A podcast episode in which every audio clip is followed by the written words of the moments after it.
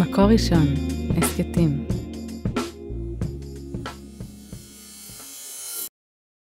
אחר צהריים טובים.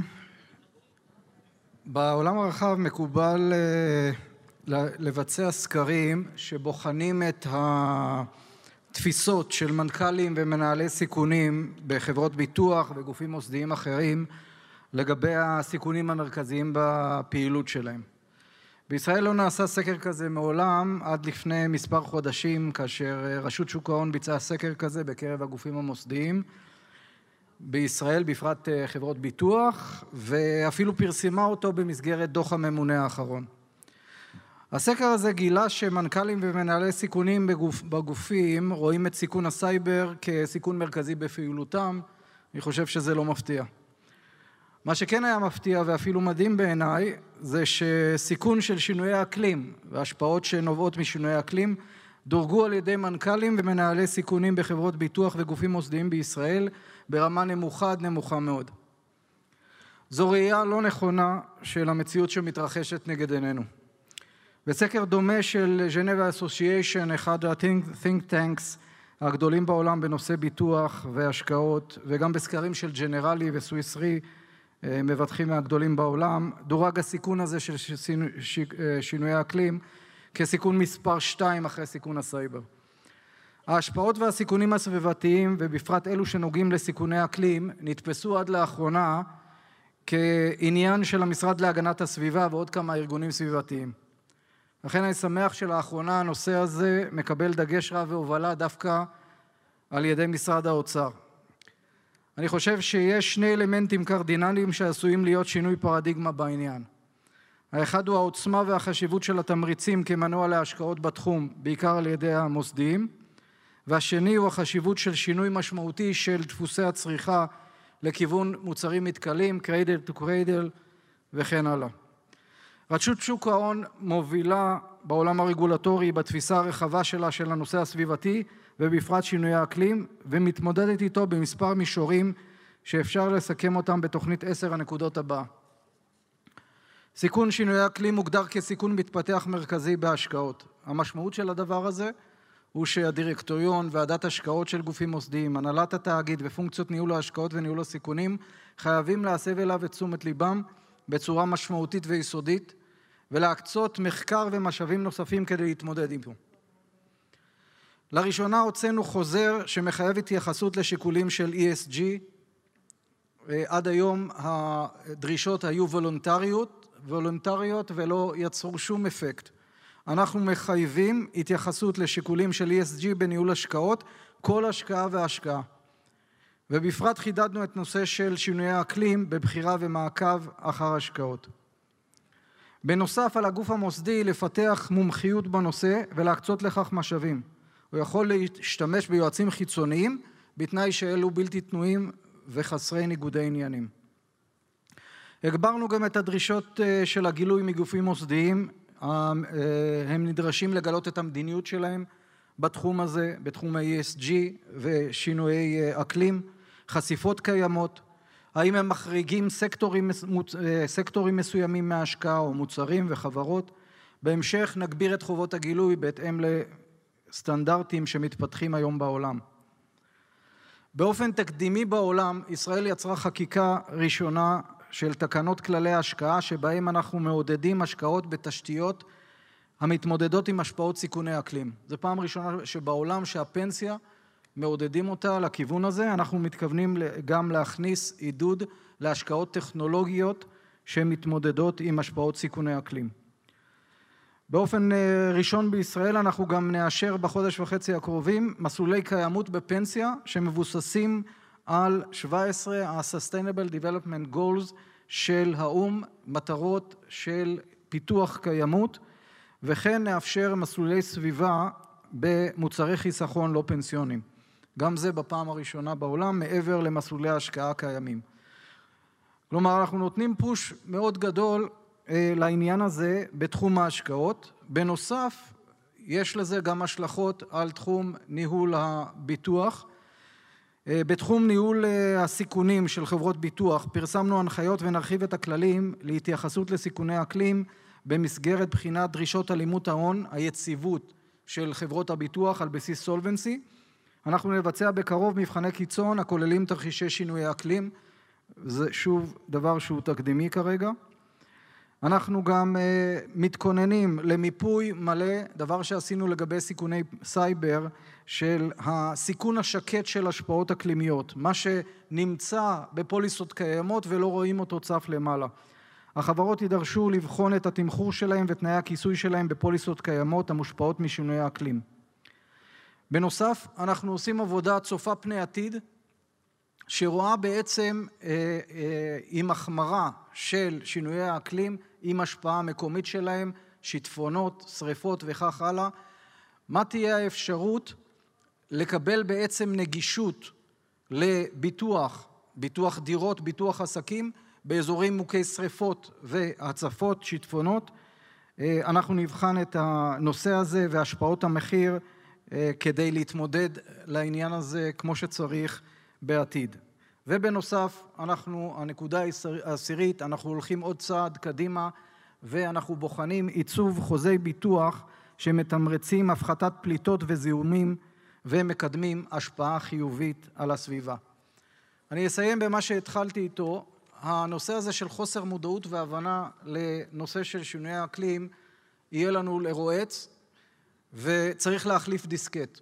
זה לא רק להבין את הסיכונים, אה, כי דבר כזה אני מניח שכבר אה, אה, מבינים היום שאם לא נבין ונתמודד עם הסיכונים נייצר נזק בלתי הפיך. אבל זה גם להבין שאנחנו יכולים לפספס פה הזדמנות שלטעמי ההזדמנות העסקית הכי גדולה שהייתה פה בדורות האחרונים. זו הזדמנות לייצר שינוי חדשנות טכנולוגי אדיר, זו הזדמנות לשפר את החיים של כולנו, לא רק בצד של הבריאות ושימור הסביבה וכדור הארץ, אלא גם באלמנטים כמו יוקר מחיה, באלמנטים של השפעה על הפנסיה של הדורות הבאים וכך הלאה. אז uh, הנושא הזה נמצא מול העיניים שלנו ואנחנו לא מתייחסים אליו כטריוויאלי, זה נושא מרכזי שילווה את הרשות ואת המשק לדעתי בשנים הקרובות. תודה רבה לכם.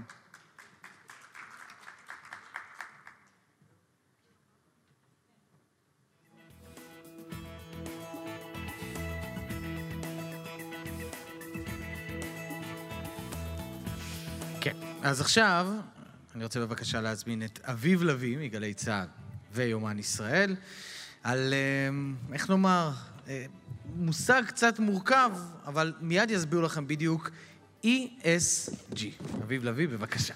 תודה, תודה, ואני מתכבד להזמין את חברות וחבר הפאנל, מירב שמש, יועצת למשנה לנגיד בנק ישראל. שלום מירב. דוקטור ענת צ'צ'יק מהמחלקה לגיאוגרפיה וסביבה אוניברסיטת בר אילן, עורך הדין מני נאמן, משנה למנכ"ל ויועץ המשפטי הראשי של קבוצת הפניקס, ומוריאל לוטן ממייל ונצ'רס, שלום. נחתת בשלום בארץ? בינתיים בשלום. היא מטיסה ארוכה מניו יורק, נכון? על הכיפאק.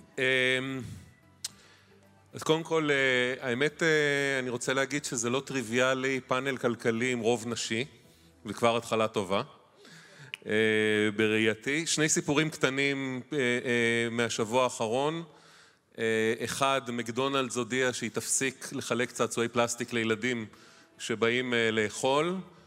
האם זה צעד סביבתי מרגש, או האם זה כשמדובר בביזנס שעיקר העסק שלו הוא תעשיית הבקר, שהיא מהמזהמות בפלנטה כידוע, האם זה צעד של יחסי ציבור ריקים? אני אשאיר את סימן השאלה תלוי באוויר.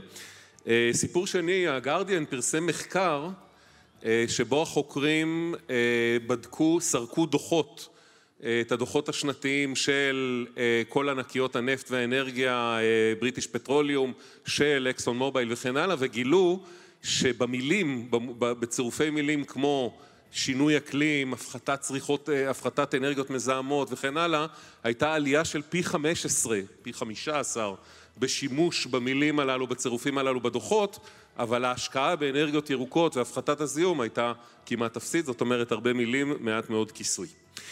וכאן אני הולך ל... אה, ו-ESG נזכיר רק לפני שניגש לשאלות, זה ראשי תיבות של סביבה, חברה וממשל, להלן האם במדיניות ההשקעות שלנו אנחנו לוקחים בחשבון את ההשלכות הסביבתיות והחברתיות, בעיקר עד כמה אנחנו אחראים בתחומים האלה כשאנחנו באים ליישם מדיניות. מירב שמש, יועצת למשנה לנגיד בנק ישראל. אז הציג דוקטור ברקת חזון מרשים מאוד, עשרה מהלכים, ואמר שאנחנו עלולים לפספס הזדמנות עסקית היסטורית. האם זה המצב וזו התודעה וזה איפה שאנחנו עומדים בענף הבנקאות היום בישראל? האם אחריות סביבתית היא מרכיב משמעותי כבר היום במדיניות המימון ומתן האשראי של המערכת הבנקאית? אז קודם כל נעים מאוד ותודה שהזמנתם אותי. אני יכולה להגיד שהבנקים הם כמובן מקור מימון מאוד מרכזי לכל מה שקורה במשק, לחברות, לתעשיות, למפעלים, לרשויות מקומיות, לנדל"ן, והבנקים מתחילים לאט לאט להכניס שיקולים של ESG במתן אשראי. זה תהליך שהוא תהליך איטי, אבל הוא קורה. אנחנו רואים שבשנים האחרונות, אולי גם בעקבות משבר הקורונה, יותר ויותר הבנקים עושים את זה, הם מסתכלים האם הם מממנים מפעלים מזהמים, האם הם מממנים קרקע מזהמת, אבל זה עדיין בחיתוליו, ויש עוד הרבה הרבה לאן ללכת. אני יכולה להגיד... זה נכנס בתור סימן שאלה האם מממנים ובסוף התשובה היא מממנים, או שיש כבר מקרים שהתשובה היא לא? אז אני אגיד. קודם כל הבנקים מממנים גם חברות של אנרגיה ירוקה, כן, של חברות של חוות רוח, הטמנת פסולת, שפכים, טיהור שפכים, בנייה ירוקה, בוודאי שהם מממנים. זה בצד של ההזדמנויות, תמיד זה חיובי. אבל כמובן שהם גם מממנים מה שנקרא חברות חומות, חברות מזהמות, וזה דבר שקשה להפסיק מעכשיו לעכשיו. אני יכולה לתת דוגמה, בנייה, בנייה ירוקה. רוצים להתחיל לממן בנייה ירוקה. בנייה ירוקה לא תפסה בארץ, היא לאט לאט נכנסת. התקן המחייב נכנס בחודש הבא לדעתי. התקן צריך להיכנס, אבל גם המדינה צריכה לעשות דברים, צריכים להשתנות תקנים, הקבלנים צריכים לשנות את המודל העסקי שלהם, ממודל עסקי של בנייה אחת למודל עסקי של בנייה אחרת. הם צריכים לשנות את העובדים שהם מגייסים, את חוברי הגלם, עיריות צריכות לשנות את התקנים שלהם, זאת אומרת יש כאן תהליכים מאוד מאוד מורכבים והבנקים הם חלק מהתהליך הזה, זאת אומרת הבנקים הם משלימים, הם לא יכולים הם לשנות את המדיניות, הם לא יכולים כמובן להפסיק לממן בנייה שהיא בנייה קונבנציונלית, אבל הם בהחלט מתחילים להכניס את השיקולים האלה. ומה שחשוב זה באמת שיש כאן השלמה, יש כאן צעדים, המדינה עושה צעדים, אבל שוב אנחנו קצת קצת מאחור. בתחושה שלי את מתארת את הבנקים קצת כזה חסרי ישע שהולכים עם הזרם ותלויים בהמון גורמים חזקים מסביבם כדי לשנות מדיניות. האם הבנקים שהם רבי עוצמה, בעיקר הגדולים במשק הישראלי, לא יכולים להיות הקטר שמוביל את הכיוון הזה? האם בנק ישראל לא צריך לדרוש מהם לעשות את זה? אז לדעתי התשובה היא לא. כיוון שהבנק, כמו שאמרתי, הוא גורם משלים, הוא לא גורם שיכול להוביל את התהליך. המדינות הן אלה שקובעות את התקנים, הן אלה שקובעות את היעדים ל-2030, 2050, הן אלה שקובעות מי הם בכלל החברות המזהמות. אנחנו מדברים פה על מאגרים של מי הם החברות המזהמות, הבנקים לא יכולים לקבוע את זה, אלה נקבעים על פי תקנים מסודרים ובאמת המשרד להגנת הסביבה פתח לו את מאגר מפלס של חברות מזהמות. מרשם פליטות לסביבה. מרשם פליטות סביבה, בהחלט. ולכן הבנקים בהקשר הזה בהחלט צריכים לעשות יותר, אבל שוב הם לא יכולים להוביל את התהליך. איך אנחנו עומדים ביחס לעולם? אז אנחנו קצת מאחור. אני רואה פרצוף עגום. אנחנו קצת מאחור, אבל קודם כל אני אגיד את הדברים החיוביים. המדינה כן נכנסה להסכמי פריז ב-2016. המדינה כן, הממשלה קבעה יעדים ל-2030, ל-2050. ראש הממשלה אמר בוועידת גלזגו ב-2050 אפס פליטות.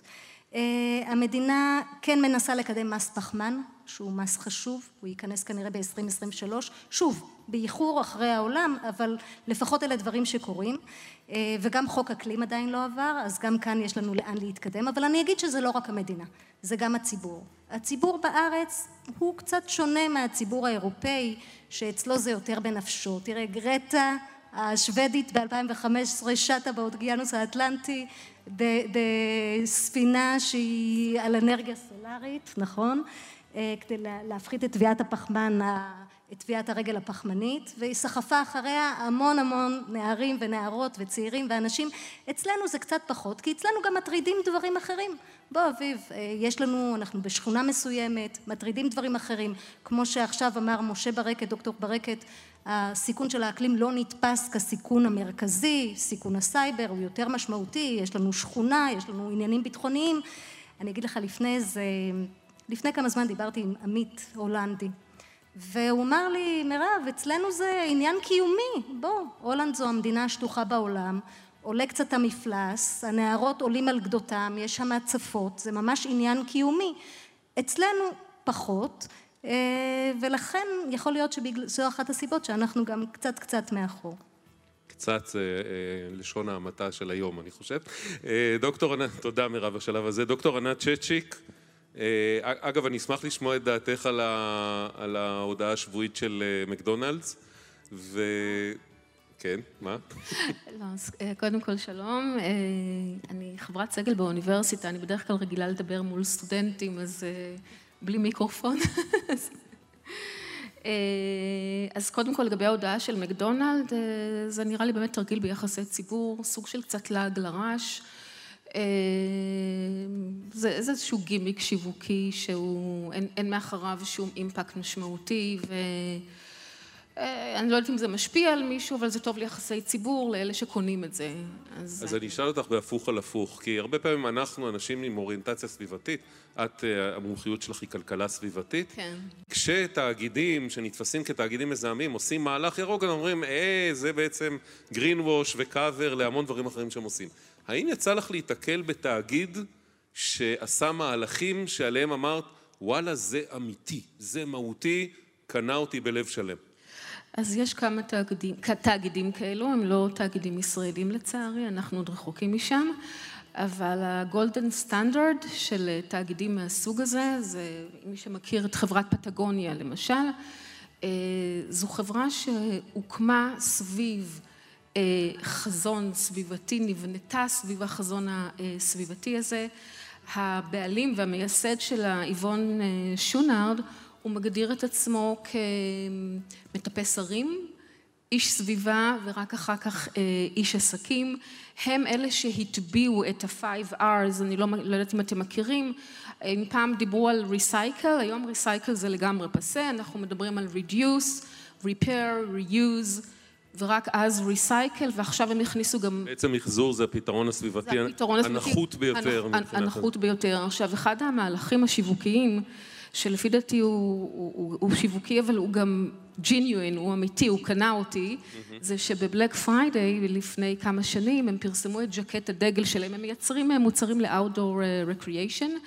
בבלק פריידיי, שזה...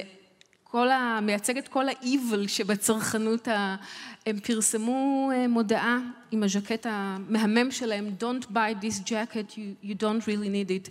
תבוא אלינו, אנחנו נחליף לך כפתורים, נחליף לך זיפרים, רק אל תקנה ז'קט חדש. התכוונו לזה? נשמע לי מפוקפק. אז ככה, החברה הזאת היא רווחית, שזה יוצר איזשהו clash אצל אצל צרכנים, אומרים לא יכול להיות שהם גם סביבתיים וגם רווחים, אבל בוא נגיד שהם רווחים בצורה, בוא נגיד לא כמו מייקרוסופט, גוגל, הם לא, הם לא מדורגים בחמש מאות החברות של גולובס, הם בעיניי עושים רושם מאוד מאוד אותנטי, כל הנושא של אחריות, הם למשל פיתרו את החברה, את המחלקה לאחריות תאגידית בסביבה, הם טענו שהאחריות הסביבתית צריכה להיות לעול לכל אורך שדרת הארגון, זאת אומרת כל עובד החל מהמנהל הכי בכיר וכלה בעובד הכי זוטר צריך להכיר את הנושאים של אחריות ציבורית. כלומר שלא, אין מישהו אחד או מחלקה שיהיה הנודניק הירוק שמציק לכולם, אלא זה בלתי... האמת שזה דבר שאמר פעם בזמנו חבר הכנסת דב חנין, שבלט מאוד כמחוקק סביבתי, הוא אמר במדינה מתוקנת לא היה צריך בכלל המשרד להגנת הסביבה, כי האינטרס הסביבתי היה צריך מובנה, להיות מובנה לתוך כל אחד מהמשרדים הממשלתיים האחרים. אז זה קצת אותו סוג חשיבה. אחת הביקורות באמת נגד היישום של אחריות סביבתית, אחריות תאגידית סביבתית, היא שה... הסיפור הזה יושב ביחידות סגורות שאין בינם לבין האסטרטגיה של החברה שום דבר והם צוחקים, אומרים שהם צובעים מתנסים. אוקיי? זאת אומרת, זה, זה אפילו לא קשור לתחום העיסוק של החברה. וה... ופטגוניה הם באמת נגד הגישה הזאת של תהיה מחלקה סגורה, שישבו שם אנשים ויחשבו איך אנחנו צובעים מתנסים ושותלים עצים, ובזה אנחנו משלמים את החוב הסביבתי שלנו לחברה. ופטגוניה היא באמת איזושהי נקודת אור, אני מספרת עליה המון לסטודנטים שלי, והם... אני רץ, הב... רץ הביתה לגגל. עכשיו, בואי נרד רגע מרמת האחריות התאגידית והממשלית. למשהו שלתאגידים נוח לברוח אליו, אבל בכל זאת אני רוצה, אה, זה לרמת האחריות של האזרחים, של הציבור, שלנו. בסוף, הזכרנו את גרטה טונברג, אה, אנחנו לא שתים לחו"ל ברפסודה עם לוחות סולאריים, אנחנו טסים. גם אני מודה באשמה. אה, אז זה, זה נושא מאוד מאוד מורכב. אני חושבת שאחד הפתרונות, וזה מאוד מצער אותי שבפאנל הזה אין מספיק אנשים, כי לפי דעתי אמרה מוריה, נכון? מוריאל, שעוד כמה שנים הפאנל הזה יהיה ראשון והכי חשוב, כי יותר ויותר יודעים היום שהצרכן הוא ה-key driver. זאת אומרת, אם, אם, אם הצרכן ידרוש ויבקש את המוצרים האלה ואת החותמת על אחריות סביבתית, העסק הזה יתרומם. מבחינת התנהגות צרכנים, אז אה, אנחנו רואים שונות מאוד מאוד גדולה, החל מצרכנים שחושבים שהם אה, ממחזרים ובזה הם גמרו את העניין ומירקו את המצפון שלהם, וכלה בצרכנים שממש מעורבים בצרכנות ירוקה, אוקיי? מוצרים שהם אקו, אנרגי אפישנט, וכלה ממש מעורבות סביבתית. האם הישראלים משדרים לממשלה ולתאגידים שהם רוצים לא. יותר אחריות סביבתית? לצערנו לא, על סדר היום של הצרכן הסביבתי הממוצע בישראל? אני רק יכולה לתת לך דוגמה מאוד מאוד ממצה. ב-2015 התפוצצה פרשת הדיזל גייט של פולקסווגן. כן. למי שלא מכיר, פולקסווגן אה, מכרה רכבי דיזל בטענה שהם לא מזהמים. והסתבר שהם פשוט שתלו אה, תוכנה, אלגוריתם באוטו, שברגע שהאוטו עולה על ליפט לבדיקות אה, פליטות, המנוע מפחית את הפליטות. זו פשוט עבירה פדרלית, הם אה, נכנסו בכנסות בלתי, בלתי נתפסים הכי גדולים בתחום, היושב ראש של פולקסווגן, איזה דוקטור, הר, משהו, נכנס לכלא לדעתי. באירופה ובארצות הברית הייתה ירידה של 25% במכירות. ובישראל עלייה של 4% במכירות באותה שנה. ככה שהישראלים, כמו שמירב, נכון? אמרה בעצם קודם, מירב, אמרה בעצם קודם, הם, ואני לא מאשימה אותם, הם, הם עוד לא שם. הם עוד לא רואים את זה בתור איום אה, אה, ממשי, זה נתפס כמשהו רחוק שלא יקרה להם, אה, והם, דרך אגב, ה-IPCC באחד הדוחות האחרונים אמר שכל עוד... של פאנל האקלים של האו"ם. הפאנל האקלים של האו"ם, באחד הדוח או שניים האחרונים הוא אמר שכל עוד יהיו מלחמות, העסק הזה לא יעבוד. זאת אומרת, ברגע ש... אה, אה, שוב, שלום עולמי זה, זה משהו שמלכות יופי אומרות כשהן נבחרות, ש... אבל ברגע שיהיה איזושהי נכונות של כל המדינות ל, ל, ל, לצעוד ביחד ולהימנע מתופעות של פרי ריידר, וה... אמירה די פסימית, ערב אולי מלחמה. אמ, אולי עולמית, מי יודע. אולי לא. אולי לא. תודה אה, ענת בשלב הזה. עורך הדין מני נאמן, אה, היועץ המשפטי הראשי של הפניקס. אתה אחראי בעצם על תחום ה-ESG אה, בפניקס, כלומר על חברה, סביבה, ממשל. מה זה אומר להיות אחראי על ESG בחברת ביטוח? קודם כל שמעתם את הרגולטור שלנו, אז אני חושב שהוא ענה על חלק נכבד מהשאלה הזאתי, אבל אנחנו פועלים בשלושה מישורים כארגון. אני אומר כארגון, אנחנו כקבוצה, יש לנו בערך 4,000 עובדים, זה חשוב רגע להבין את הסדרי גודל, אנחנו מנהלים 350 מיליארד שקל, כ-350 מיליארד שקל, ואנחנו פועלים בשלושה מישורים.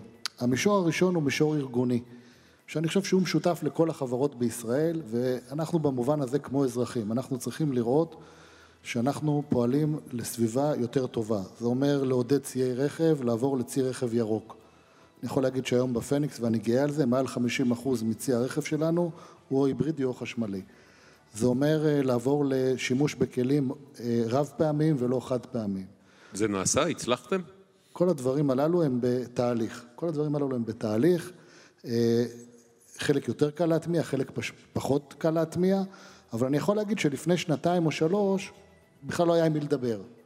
וכמו שאמרה ענת, אני בטוח שעוד כמה שנים הפאנל הזה יהיה הפאנל הכי אה, מעניין והכי גדול, כי אני רואה את הילדים שלי. אז זה ברור לי שזה נושא שהוא מתגבש אה, והוא יתפוס תאוצה. אה, אני חושב שאנחנו כבר בדור שרק יכולים לחנך לזה, אבל הדור הבא כבר באמת יישם את זה, אין לי ספק בעניין הזה. אז המישור הראשון הוא באמת מישור הארגון, ואני אומר, בדבר הזה אנחנו לא שונים מכל חברה רגילה. ואני חושב שכל חברה צריכה לשים יעדים, מדדים ולמדוד את עצמה ולהשתפר בזה, ואנחנו עושים את זה. המישור השני הוא מישור הביטוח. פה זה אתגר מאוד מאוד מורכב, משום שביטוח, אומנות הביטוח היא אומנות המספרים הגדולים והמידע. ואני חושב שעוד אין מספיק מידע בשביל באמת לעשות אה, סיכוני חיתום וסיכוני ESG, אבל אנחנו לאט לאט אה, נכנסים לזה. אנחנו גם חושבים כל הזמן על מוצרים יותר ירוקים, למשל אני חושב שהפניקס היא מובילה בעולם של ביטוחי רכב, היא מובילה בעולם של ביטוחים מתקנים סולאריים אמ, ואנחנו חושבים על עוד מוצרי ביטוח יש הבדל חדשים. בין ביטוח לרכב חשמלי לרכב רגיל? בהחלט. במה? קודם כל בתמחור של הסיכון, רכב, חש... רכב רגיל יש ניסיון איתו של עשרות שנים כבר, mm-hmm. פה יש סוללה, יש גם עמדת טעינה, אין עוד מספיק ניסיון נצבר אמ, וה... ביטוח הוא לא רק אנחנו, אלא גם מול מבטחי משנה, ולכן אה, בעולם של התעריפים הזה והסיכונים והתמחור הנכון, אנחנו עדיין לומדים את זה, עדיין משתפרים בזה. אה, זה, זה משהו, אתה, אתה אומר משהו מטריד בעיניי, כי הרי הממשלה עושה מאמצים מאוד גדולים באמצעות אה, הפחתות מיסוי וכן הלאה, לעודד צריכה של רכבים ירוקים, ואתה אומר, אבל קח בחשבון שאחרי שתקנה ותבוא אליי לעשות ביטוח לרכב ולעמדת טעינה, זה יעלה לך הרבה יותר ביוקר. לא, לא אמרתי את זה, לא, לא אמרתי את זה. הבנתי. לא, אז, אז רק להעביר, התשובה היא לא. אוקיי. אבל התשובה היא שעוד אין מספיק מידע וניסיון, ולכן זה קצת שונה. כלומר, הכניסה לתחום הזה, גם מול מבטחי המשנה, היא קצת שונה, ודורשת היערכות, דורשת אה, אה, איסוף מידע, סטטיסטיקה, אקטואריה וכולי. הרובד השלישי, ואני חושב שהוא הכי מעניין והוא גם הכי משמעותי, הוא רובד ההשקעות. כמו שאמרתי, לא סתם אמרתי את זה, אנחנו מנהלים כ-350 מיליארד שקל ויש לנו כוח גדול ביד בעולם ההשקעות. ופה בעצם נכנס מתח שחשוב מאוד להבין אותו. התפקיד שלנו כגופים מוסדיים, בראש ובראשונה, הוא להשיא את התשואות לטובת העמיתים שלנו, לטובת עם ישראל. כשאתה אביב תצא לפנסיה, שיהיה לך הכי הרבה כסף כדי להמשיך ברמת חיים נאותה, למרות שכבר אין לך הכנסה גבוהה. זה התפקיד שלנו, אנחנו נאמנים. לצד התפקיד הזה, אנחנו נדרשים גם להכניס שיקולים שהם שיקולים אה, של סביבה, חברה, קהילה, וזה יוצר מתח. משום שאני אתן דוגמה מאוד פשוטה, להשקיע היום בחברות של דלקים פוסליים זה הזדמנות השקעתית מאוד מאוד טובה, כי יש הרבה גופים בעולם שיוצאים מזה, נדרש לזה כסף, ולכן יש פה הזדמנויות השקעה מאוד טובות. האם אתה משקיע כדי שלאביו יהיה כסף בפנסיה, או שאתה אומר לו, אני בורח מדלקים פוסיליים, פוסיליים ולא נוגע כי אני רוצה להיות ב-ESG. אבל אתה בטוח שזו השקעה מאוד טובה גם כשמסתכלים קדימה? האם ב... לאורך זמן דלקים פוסיליים יהיו אה, אה, שחקן חזק אה, ורווחי? אז כמו כל השקעה, אנחנו תמיד מדברים לנקודת זמן הזאת. אנחנו לא מאוהבים בהשקעות שלנו, אנחנו מוכרים וקונים כל הזמן, זה המקצוע שלנו, כדי להשיא את התשואות, כרגע יש הזדמנויות השקעה טובות, ואם בעתיד נראה שהן פחות טובות, גם נדע למכור. אבל מה שאני רוצה להדגים זה שיש מתח בין הצורך להסיט את התשואה לבין הרצון לעשות אה, טוב. אה, והוא לא פשוט לנהל את המתח הזה. לכן מה שאנחנו, ויש שתי גישות בעולם של גופים מוסדיים, איך להתמודד עם זה. גישה אחת היא גישה שאומרת, אני לא אשקיע בסקטור מסוים, אני לא אשקיע בתחום מסוים. לא אשקיע בדלקים פוסיליים, לא אשקיע בחברות שמעבידות אה, ילדים בתנאי העסקה לא הוגנים, לא אשקיע בהימורים, לא אשקיע בנשק. בבז"ן מודים לך על ההשוואה, אבל תמשיך. אה, אין מה לעשות. לא, לא, בסדר, אני איתך. עכשיו, אז זו גישה אחת שיש בעולם. הגישה השנייה, שהיא גישה יותר מורכבת, באה ואומרת, אנחנו משקיעים בכל מה שחוקי. אבל אנחנו במסגרת שיקולי ההשקעה, במסגרת האנליזה המקצועית שאנחנו עושים לכל השקעה, אנחנו נבדוק גם את רמת ה-ESG, מתוך הבנה שגם חברה של דלק פוסילי, יש כאלו שהם יותר נותנים משקל לסיכוני איכות הסביבה ויש כאלו שפחות נותנים לזה משקל. לכן נעדיף את החברות שנותנות לזה יותר משקל, אז כל חברה אנחנו נדרג אותה, ניתן לה, אנחנו נותנים לה ציון ESG, שהוא חלק משיקולי האנליזה, ואם חברה יש לה ציון נמוך, אנחנו רשאים להשקיע בפנימית, אבל צריכים רמת אישורים יותר גבוהה. כלומר, אנחנו עולים במעלה סולם האישורים, ונצטרך לקבל, אם יש משהו שהוא בסמכות מנהל השקעות, אבל יש ציון ESG נמוך, כדי לקבל אישור יצטרך להגיע לוועדה. האנליזה הזאת של כל חברה מתבצעת אצלכם פנימה בחברה על ידי אנשים שלכם, או שזה נסמך על דירוגים לא, חיצוניים אנחנו, של ESG? אנחנו מסתמכים על אה, יועצים חיצוניים בעניין הזה, mm-hmm. ואני יכול להגיד שאחת הבעיות המרכזיות היא חוסר מידע. לא תמיד יש לנו מידע, אין היום חובה לחברות ציבוריות בישראל לפרסם דוח אחריות תאגידי, לפרסם אה, את המידע. אז הדבר הזה מאוד מקשה בניתוח, אנחנו נעזרים ונתמכים ביועצים חיצוניים אה, שנותנים לנו את המידע ועוזרים בציון. אני מנסה אבל להבין את ה... מה, באמת, מה בעצם אתה אומר. אתה אומר אנחנו משקיעים בכל מה שהוא חוקי, אבל נניח יש תאגיד שעוסק בתחום מזהם, שעצם קיומו של התאגיד אין חולק שהפעילות שלו חוקית, אבל בשבע שנים האחרונות היו לו שש הפרות סביבתיות קשות שבהם הוא נקנס על ידי המשרד להגנת הסביבה והוגש נגדו כתב אישום אפילו פלילי בעוון זיהום הסביבה. האם בתאגיד כזה אתה תשקיע? אז קודם כל, תאגיד כזה יקבל כנראה ציון אה, ESG מאוד מאוד נמוך ויהיה בו סיכון השקעה מאוד מאוד משמעותי וכדי להשקיע בו, בכזה תאגיד יצטרך להגיע לרמת אישורים בהיררכיה מאוד מאוד גבוהה ולשכנע למה למרות הסיכון המאוד גדול, כי זה כבר שור מועד, זה כבר תאגיד מועד לפורענות, התאגיד שנתת בדוגמה, אז למה למרות הסיכון הגדול אנחנו בכל זאת חושבים שנכון להשקיע בו? אני מעריך שבדוגמה שנתת לא נקבל אישור, אבל זו דוגמה קיצונית, החיים הם תמיד יותר מורכבים. הוא מתאר כמה וכמה מהתאגידים הגדולים בישראל. כן, אבל עוד פעם, צריך גם להבדיל בין אה, הפרות מהותיות ללא מהותיות. אני חושב שאף פעם הדברים הם לא, אתה יודע, הם לא חד-חד ערכיים, כי איפה שהם פשוטים אז זה קל. בדוגמאות פשוטות זה באמת קל, אבל הדברים הם לא, הם לא קלים, הם תמיד יותר אה, מורכבים. אני רוצה להוסיף עוד מילה אה, שחשוב להגיד אותה. תראו, ה-ESG התחיל, היום קוראים לו ESG, בעבר קראו לו מעורבות אה, עסקית למען הקהילה, תרומה לקהילה, הוא עבר הרבה גלגולים והרבה התפתחויות. ו... אבל תמיד היה לו דבר אחד שהיה משותף, הוא בא מתוך תפיסה שאומרת חברה, corporate, חברה, אני מתכוון תאגיד, company, צריך לא רק לחשוב על התשואה שלו ועל התשואה של בעלי המניות, אלא גם על הקהילה והסביבה ולשקול שיקולים כאלו, אבל הדבר הזה נתפס, וזה נכון שזה ייתפס ככה, כי בסוף תאגיד הוא תאגיד עסקי שקם להשיא את הרווחים, הוא נתפס כשיקולים נוספים, כשיקולי אקסטרה.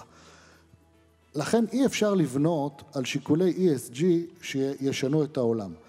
השינוי האמיתי צריך לבוא מתוך תקינה, מתוך רגולציה ומתוך חקיקה. אני אתן דוגמה פשוטה שכולנו מכירים, בנייה באסבסט. לפני הרבה מאוד שנים כולם בנו באסבסט.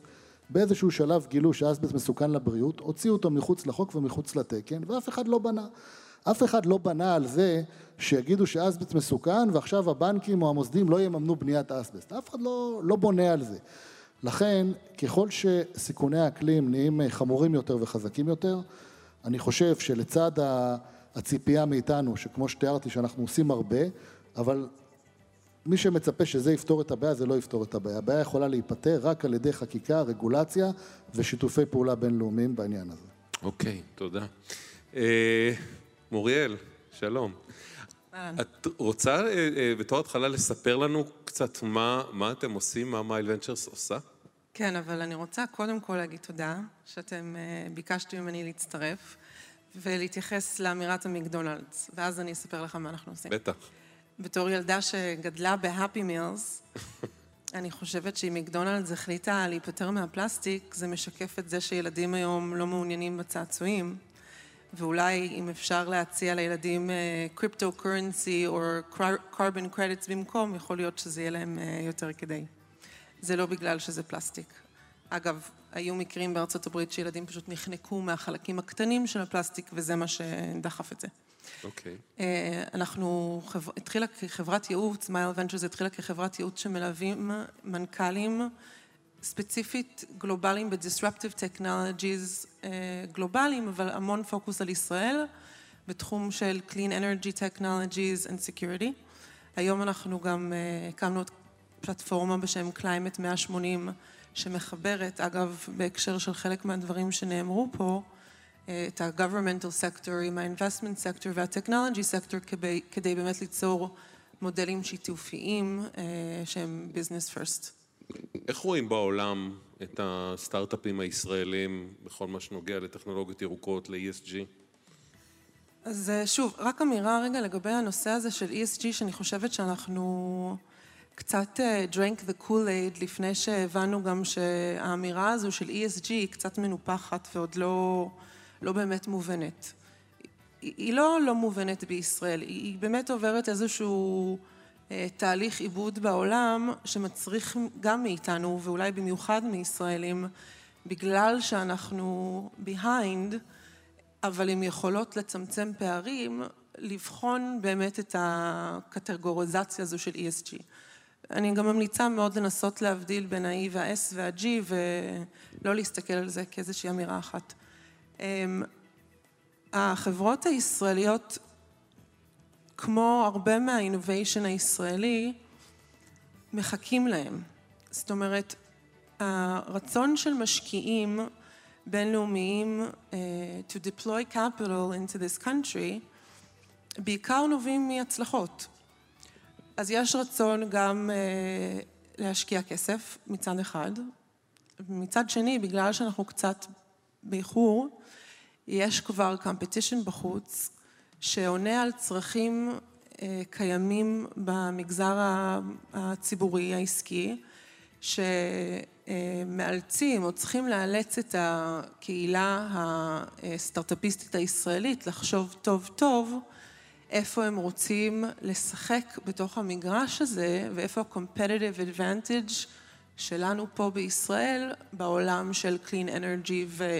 חלקים מ-ESG ולא פשוט לקפוץ לתוך אה, איזשהו בור עמוק כביכול ללא תחתית. ואיפה היתרון היחסי? לאן היית מכוונת? היתרון היחסי הוא דווקא בהמשך לאמירה שלך, הוא, הוא, אני לא חושבת שיש בעיה של אה, מידע היום כמו שיש בעיה של ידע.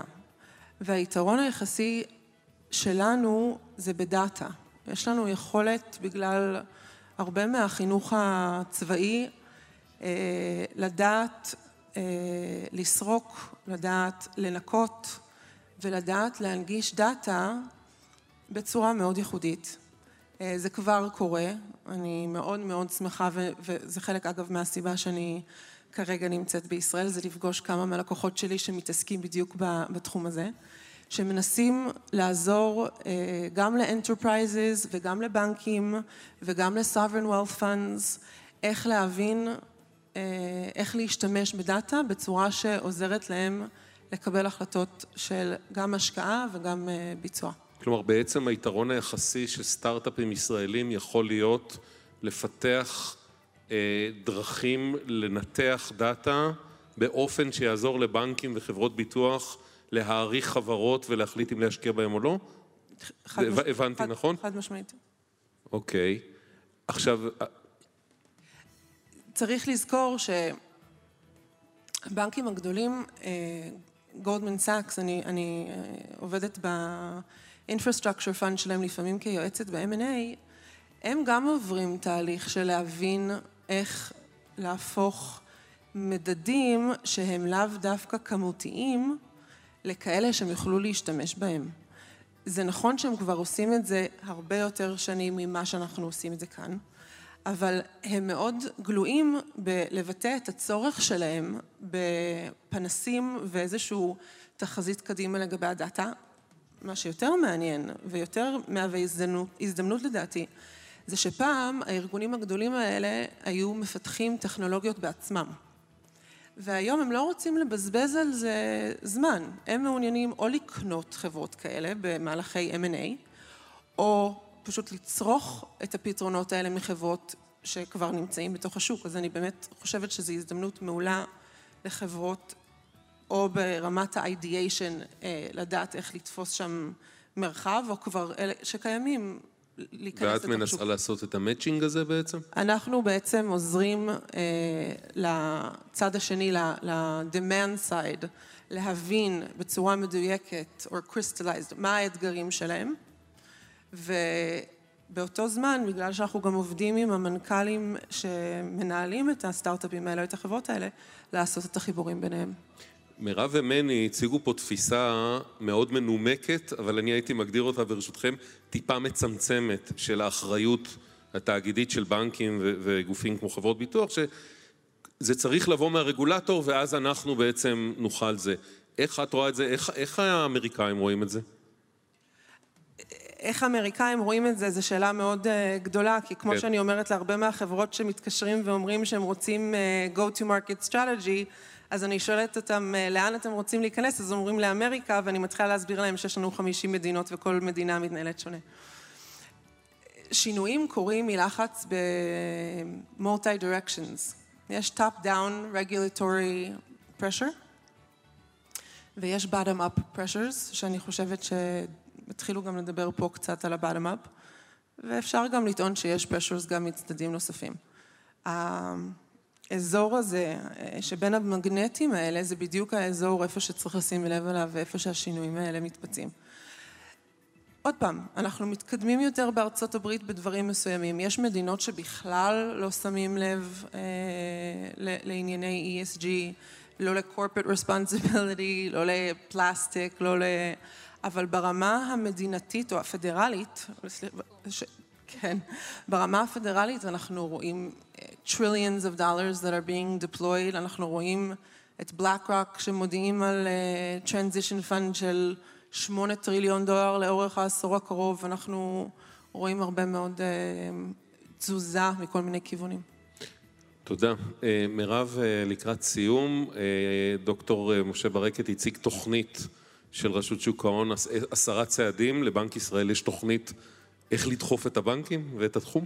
אז קודם כל, כמובן, אה, בנק ישראל פועל בכובע שלו גם כיועץ הכלכלי לממשלה, גם כאחראי לתמיכה ביציבות הפיננסית, גם כמפקח על הבנקים, יש לו כמה כובעים ובכל כובע כזה הוא פועל, קודם כל בעזרת קידום מחקר, כי מחקר הוא חשוב מאוד לכל ההחלטות הכלכליות שמקבלים קובעי המדיניות, וכמו שמיורל אמרה, אה, שיתוף פעולה וידע אה, אלה דברים מאוד מאוד חשובים, אנחנו גם שותפים בפורומים הבינלאומיים, אה, אנחנו גם עושים שולחנות עגולים ואני יכולה להגיד לך שיש חוסר ידע מאוד מאוד גדול בקרב שותפים, גם מהעולם הפיננסי ומעולמות אחרים.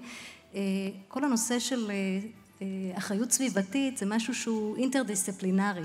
כן, זה לא רק כלכלנים יושבים על זה, זה גם אנשי סביבה וזה גם חוקרים, ולעשות את השילוב הזה זה מאוד מאוד חשוב, אז בהחלט אלה דברים שבנק ישראל מקדם. אה, בכובע של הפיקוח על הבנקים אני יכולה להגיד שנעשו אה, הרבה מאוד דברים בשנתיים האחרונות. אה, אולי אני אפתיע אותך, אבל כבר ב-2009 בזמנו המפקח על הבנקים הוציא דרישה לבנקים שיקחו בחשבון את כל הנושאים של, אה, של סביבה, וכיצד סביבה יכולה להשפיע וצריכה להשפיע על שיקולי האשראי. הוא הוציא דרישה ב-2009, השאלה אם עד היום זה קרה. אז אה, בהחלט אה, מאז מים רבים זרמו בנהר ולא הרבה הרבה נעשה, אבל הקורונה, כמו שאמרתי, האיצה תהליכים, ואני יכולה להגיד שבתקופה האחרונה הוצאנו דרישת גילוי לאותו דוח של ESG, של אה, סביבה, חברה וממשל.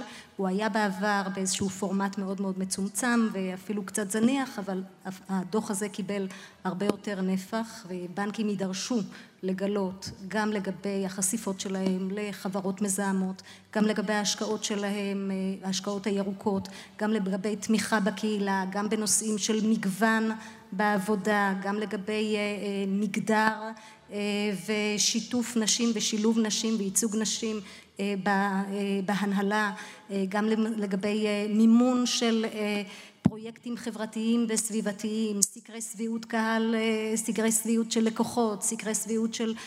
בקיצור, הרבה מאוד דברים הם יגלו.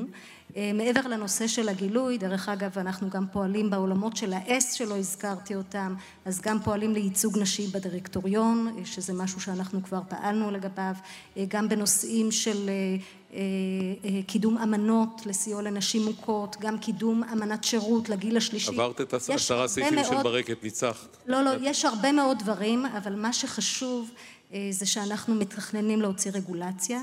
Okay. אוקיי. והרגולציה הזאת היא, היא תסייע לבנקים גם לנהל את הממשל התאגידי, הבנקים צריכים ללמוד מי ינהל את זה, האם זה ינוהל ב-one unit, האם זה ינוהל לכל אורך, לכל רוחב היריעה, אז בנושאים של אסטרטגיה, להכניס את זה לאסטרטגיה שלהם, בניהול סיכונים, בתמחור, וכמובן גם ביצוע מבחני קיצון, כש...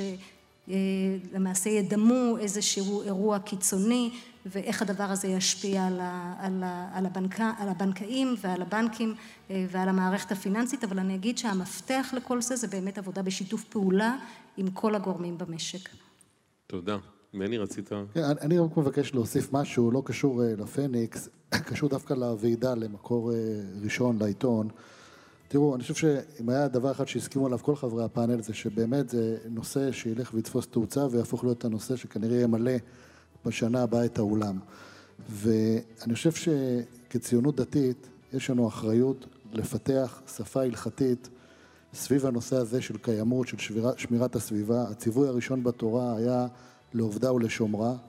אנחנו באמת, אם אנחנו לא נתפוס את עצמנו בידיים ונפתח גם כחלק ממה שאמרה מירב, של כלכלנים וחוקרים, גם אה, אה, אנשי יהדות, אנשי רוח, שיובילו בתפיסות של, בתפיסות של קיימות, אז אני חושב שזה יהיה פספוס גדול וזו הזדמנות גדולה גם לציונות הדתית וגם למקור ראשון. חותם על כל מילה. תודה רבה לכם, השעון אמר את שלו. תודה רבה. ערב טוב.